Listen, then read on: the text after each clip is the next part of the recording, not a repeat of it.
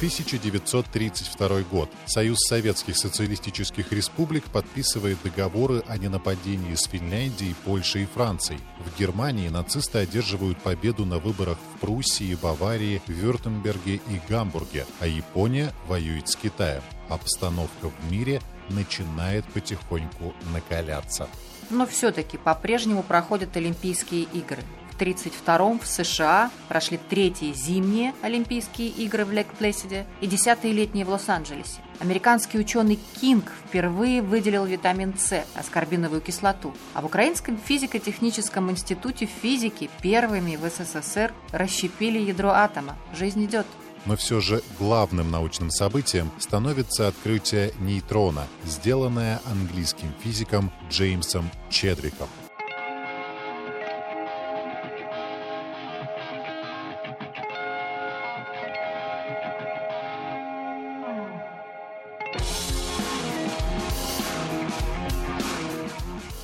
Здравствуйте! С вами подкаст «Объект А» – история о том, как атомные технологии вошли в нашу жизнь. С научными тонкостями вопроса нам помогает разобраться команда информационных центров по атомной энергии и наш научный редактор Андрей Акатов. Я Светлана Занько. А я Егор Банишевский. Всем привет!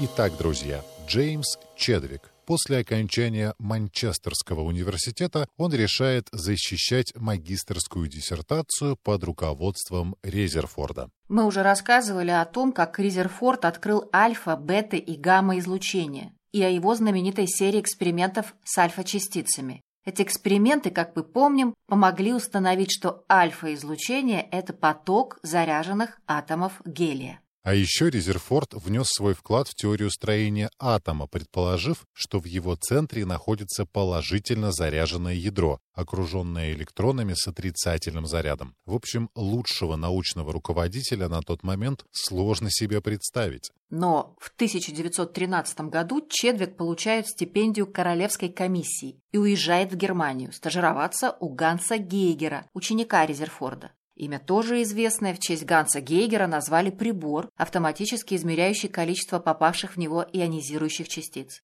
Ученый обосновал принцип его работы еще в 1908 году, и до сих пор счетчики Гейгера широко применяются в современных дозиметрах и радиометрах. Именно с помощью счетчика Гейгера Джеймс Чедвик доказал, что энергетический спектр бета-излучения непрерывный, а не линейчатый, как считалось ранее. Впоследствии это привело к открытию нейтрино. А всего через год, в 1914 начинается Первая мировая война, и Джеймса Чедвика арестовывают как иностранного агента. Пять лет британский физик проводит в лагерях для интернированных. Заниматься наукой в таких условиях практически невозможно, но Чедвик умудряется прямо в лагере организовать серию опытов. Он работал с радиоактивной зубной пастой, проводил опыты по ионизации фосфора и изучал фотохимическую реакцию СО плюс хлор-2. В 1919 году его освобождают, и Чедвик возвращается в Манчестер. Резерфорд приглашает Чедвика в созданную им Кавендишскую лабораторию в Кембридже, и они совместно работают более 10 лет. И сделано ими было немало. В 1920 году Резерфорд высказал предположение, что должна существовать частица с массой равной массе протона, но не имеющая электрического заряда. Однако обнаружить такую частицу Резерфорду не удалось, но идея о том, что такая частица существует, не выходила у него из головы. Эксперименты по ее обнаружению проводила целая группа учеников Резерфорда во главе с Чедвиком. Да, но с начала поиска этой частицы и до ее открытия прошло 12 лет. В 1932 Чедвик экспериментально исследовал излучение, возникающее при облучении бериллия альфа-частицами, и обнаружил, что это излучение представляет собой поток нейтральных частиц с массой примерно равной массе протона. Поток, кстати, настолько сильный, что может преодолеть слой свинца 20 сантиметров. Так был открыт нейтрон.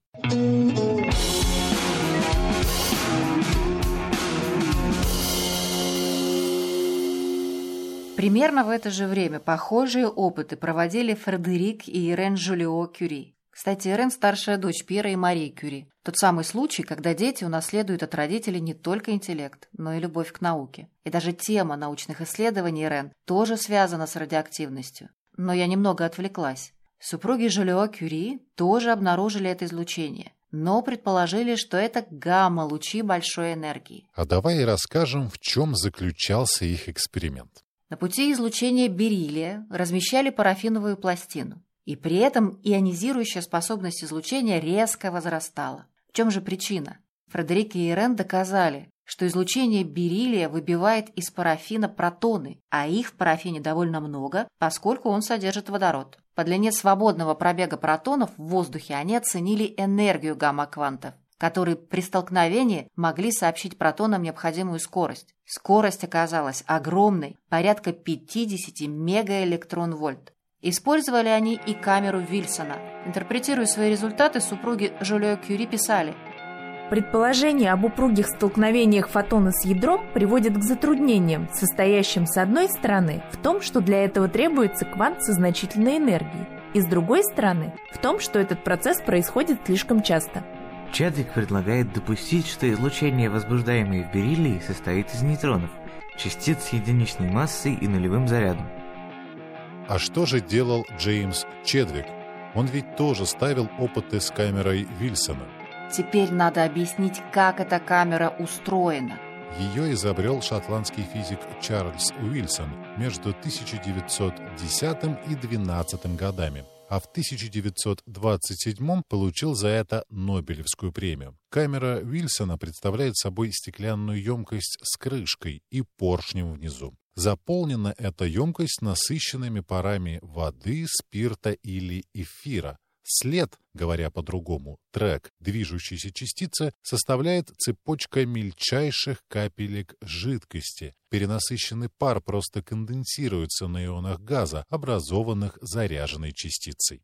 Так получается, что мы можем увидеть след движения частицы. Да, абсолютно верно. Чедвик в своих опытах наблюдал треки ядер азота, которые сталкивались с бериллиевым излучением. Скорость их движения оказалась равной 100-150 мегаэлектрон-вольт, и такой огромной энергией гамма-кванты, испускаемые бериллием, обладать не могли. В итоге физик сделал вывод, что под воздействием альфа-частиц из бериллия вылетают достаточно тяжелые частицы, а у гамма-квантов массы нет. Кроме того, эти тяжелые частицы обладали большой проникающей способностью и не ионизировали газ в счетчике Гейгера. Что бы это значило, Холмс? Элементарно, Света. Эти частицы электронейтральны. Вот так Чедвик и доказал существование нейтрона, предсказанного Резерфордом еще в 1920 году. При прохождении через вещество нейтроны не теряют энергию на ионизацию атомов вещества, поэтому имеют огромную проникающую способность. Масса нейтрона чуть больше массы протона, примерно на 2,5 массы электрона. Свободный нейтрон неустойчив, хотя и является настоящим долгожителем. Он распадается на протон, электрон и электронное антинейтрино, частицу, не имеющую ни заряда, ни массы, а время жизни свободного нейтрона составляет примерно 15 минут. Тут надо пояснить. Время жизни — это квантово-механический термин, обозначающий время, за которое частица распадает с вероятностью 63%. Нейтроны могут быть использованы как снаряды в реакциях превращения одних ядер в другие.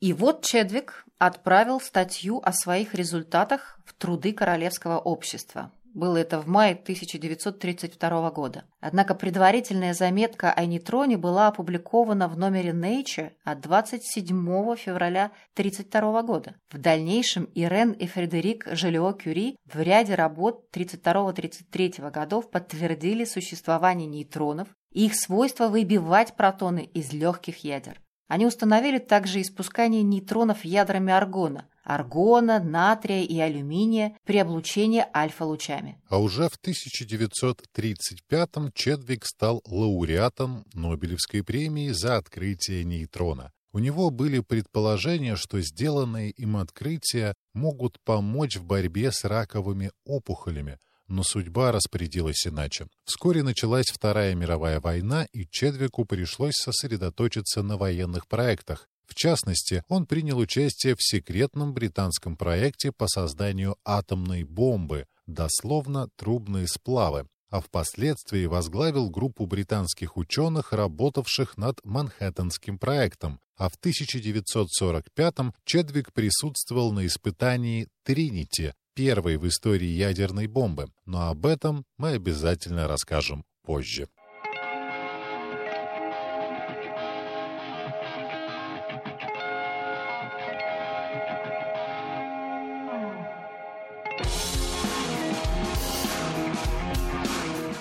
А в следующем выпуске мы расскажем о горячих итальянских парнях и объясним, как мраморные деревянные столы привели к открытию слабого взаимодействия и к созданию Чикагской поленницы. С вами были Егор Банишевский и Светлана Занько. Над выпуском подкаста «Объект А» от сети информационных центров по атомной энергии работали Максим Гревцев, Андрей Акатов, Наталья Фельдман, Ревика Копян, Алексей Боровик, Светлана Занько, Егор Банишевский. Композитор Игорь Чуриков. Если вам понравилось то, что вы услышали, поставьте нам рейтинг и напишите отзыв в iTunes. Спасибо. И следите за всеми проектами ИЦАЯ на сайте myatom.ru.